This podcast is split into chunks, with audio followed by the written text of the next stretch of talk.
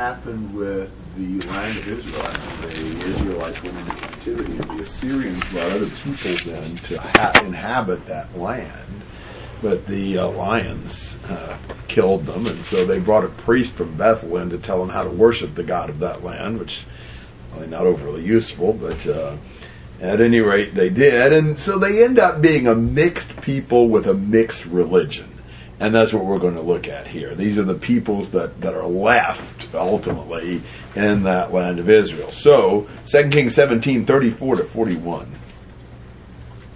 To this day they do according to the earlier customs. They do not fear the Lord, nor do they follow their statutes, or their ordinances, or the law, or the commandments which the Lord commanded the sons of Jacob, whom he named Israel, with whom the Lord made a covenant, and commanded them, saying, You shall not fear other gods, nor bow down yourselves to them, nor serve them, nor sacrifice to them.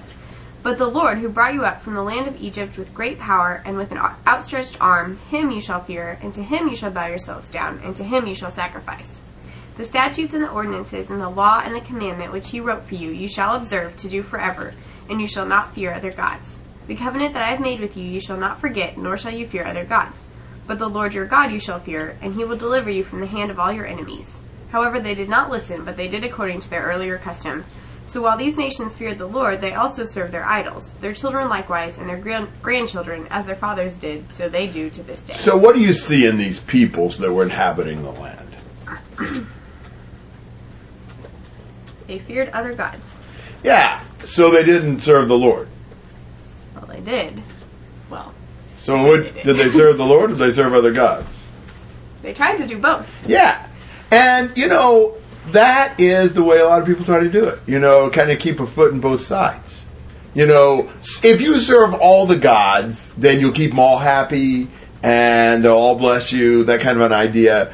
There's a word for that, technically. It's called syncretism, but it's just the idea of believing in everything. And that's what they were doing. They were worshiping the Lord and the other gods, but of course the Lord didn't put up with that. He told them not to worship the other gods. They were rivals to him. That's, you know, infidelity from God's standpoint, and he demanded exclusive loyalty. So God was not pleased with these people who were living in the land. And uh, you wonder if he's pleased with us when we have divided loyalties and we want to serve the Lord and serve other things at the same time. Comments and thoughts about that, this section. So these are the people that were brought into the land? Yes. Along with the priest of Bethel and who knows what else. So then why is he telling them about the covenant that was made with Israel and with Jacob and bringing them up out of the land of Egypt? Well, they're living in the Lord's land, and they would be a mixture of people. There'd still be some Israelites left over, you know, there, along with others. Um, but they were expected to serve the Lord in His land. But they didn't. Well, they did, but they didn't. Were the people that they brought in uh, captives from other places? Yes. Yeah, I mean, I, I would say mostly. You see that, that in verse 24. Men from Babylon, the Cutha, Ava, Hamath, and Sepharvaim.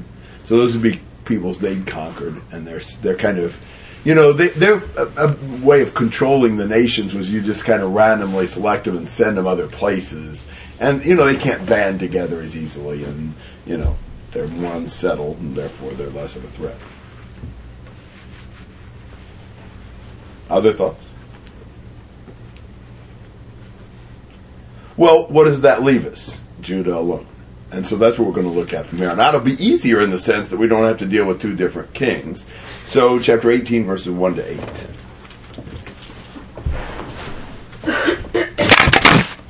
Came about in the third year of